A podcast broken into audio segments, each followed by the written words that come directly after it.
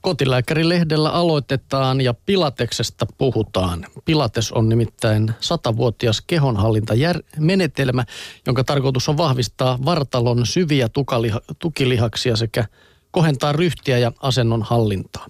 Alun perin Joseph Pilates kehitteli menetelmäänsä vahvistaakseen itseään, sillä hän oli itse nuorena heikko ja sairasteli paljon. Pilates vakuuttui metodinsa tehosta ja alkoi opettaa sitä muille. Hän kutsui menetelmäänsä kontrollogiksi ja termi on kuvaava, sillä liikkeet tehdään hitaasti ja tarkkaan, kehon oikeita linjauksia kontrolloiden ja asennon hallintaa korostaen.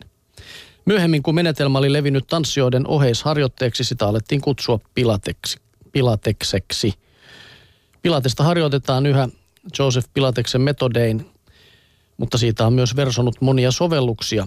Klassisessa pilateksessa tehdään samoja liikkeitä, jotka jo pilates aikoinaan kehitti, kun taas modernissa pilateksessa liikevalikoima on laajempi.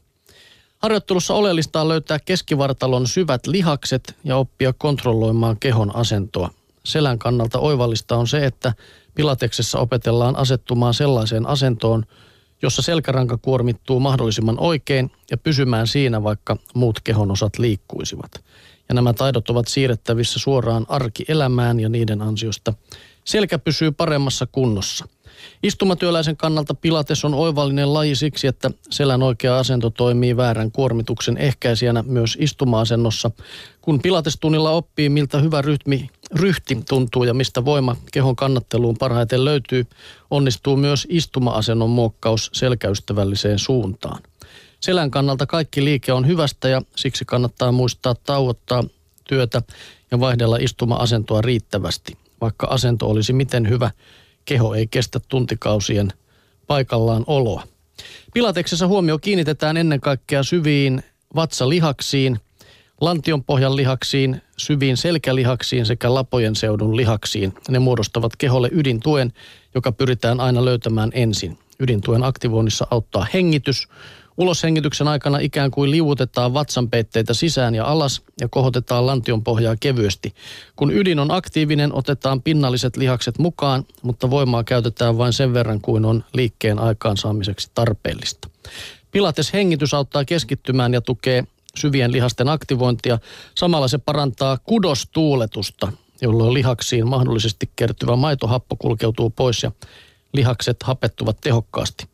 Parhaimmillaan rauhallisen hengityksen ja tarkasti kontrolloitujen liikkeiden yhdistelmä saa aikaiseksi flow-tilan, jolloin mieleen ei mahdu mitään ylimääräistä. Mieli pääsee hetkeksi lepäämään, lihakset ja keuhkot työskentelemään ja tunnin jälkeen tunnet olosi virkeäksi, vahvaksi ja ryhdikkääksi. Oli siinä sen verran vaikeita juttuja, että varmaan kyllä tunnille pitäisi mennä, että ei tätä ihan tällä, tältä pohjalta pysty itse niin kuin aloittamaan. Et ole tätä. koskaan kokeillut vai? No niin, no en, en mä nyt juuri tätä ole kokeillut, niin. No minäpä olen. No sitten sinä kerrot, Oli muistaakseni äh, lapsi numero kakkosen jälkeen, kun tuota selkä paukahti niin jumiin, että äh, sängystä joutuu tulemaan pois ikään kuin, niin kuin jalat edellä ja polville ja sitten sängyn, sängyn laittaa vasten ponnistamaan itsensä seisoma-asentoon, niin tota, mä menin sitten tuollaiselle pilateskurssille, oikein intensiivikurssille, ja Niin. mitä se nyt sitten kesti kuukauden kaksi. Ja tota, no, kyllähän siinä niin kuin lihaksia löysi, mutta jotenkin mä olen tottunut hiukan sellaiseen reippaampaan liikuntaan, niin kyllä se ihan suoraan sanottuna oli mun mielestä kuolettavan tylsää. Okei, tässä makoiltiin enemmän vai? No se oli vähän sellaista hönkää. Mutta paraniko selkä? Selkä parani, juu. No kyllä Mutta, se kahdessa kuukaudessa muutenkin paranee varmaan mm. sitten. Että ja sen jälkeen sitten rupesinkin tekemään aivan muunlaisia treenejä. sulla niin oli sitten syvät selkälihakset jotenkin.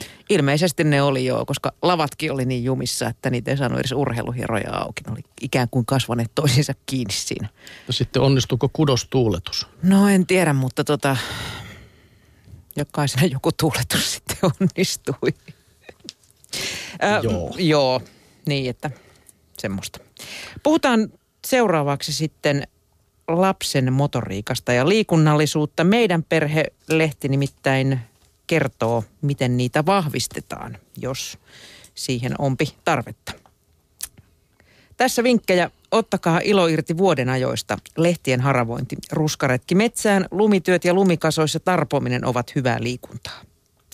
Leikin lapsen kanssa erilaisia palloleikkejä. Perussääntö on, että mitä pienempi lapsi, sitä isompi pallo. Kun karkea motoriikka kehittyy, pientenkin pallojen käsittely alkaa sujua. Viettäkää aikaa leikkipuistoissa. Kiipeillessä oikea ja vasen aivopuolisko harjoittelevat yhteistyötä. Keinuminen on neurologien mukaan hyväksi aivoille. Anna lapsen kiivetä liukumäkeä myös mäen puolelta. Käykää uimassa. Uimataito on tärkeä kansalaistaito ja lisäksi erittäin tehokasta liikuntaa. Kannusta lasta kävelemään, jos ei se onnistu koulumatkalla. Kävellä voi kavereiden luottaa lähellä oleviin harrastuksiin. Tehkää yhteisiä kävelyretkiä ainakin pari kertaa viikossa lasta kiinnostavissa paikoissa, metsässä, rannalla tai kotieläintilalla. Kauheen jotenkin. Mutta siinä oli kaikki semmoisia, mitä mä oon tehnyt ainakin lasten kanssa. Silloin Joo. kun oli pieniä, niin kaikki oli kyllä just sitä, mitä tehtiin. No eihän siinä paljon muuta voi. Ulos oli pakko mennä ihan niin. vuoden ajasta riippumatta, ettei torppa hajoa. Mutta no tähän niin. vuoden aikaan siellä nyt ei kyllä ole mitään lehtiä, lunta eikä muutakaan niin. ainakaan täällä niin kuin eteläisessä Suomessa. Palloleikit olivat äärettömän hyviä ainakin oman kunnon kannalta, koska itse sai juosta aina sen pallon sieltä nokkospusikosta, kun lapsi ei ihan saanut sitä kiinni. Ja tota, myös tuo uiminen oli ihan hyvä, siinä tulee uitua itsekin, kun hengen pelastaa sitä taaperoa siellä. Aina kun... No tavallaan, mutta sitten taas oli kyllä semmoista lastenaltaassa Joo, ei siinä itse kyllä. Olemista, niin kuin, mm. mutta että kyllä se muuten oli ihan kiva. Nyt pääsee jo uimaan, kun he ovat uimataitoisia. Joo. Toi vielä mua kiinnostaa, että miten kannustat sellaista, tiedätkö, alakouluikäistä kävelemään? Kun mikään voisi heidän mielestään todennäköisesti olla tylsempää kuin kävely.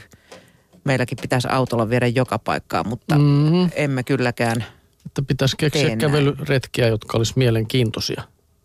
Niin. Niin, siinä kehotettiin, mutta mikä Mut meepä nyt tonne olisi? rospuuttoon, mikä siellä on mielenkiintoista.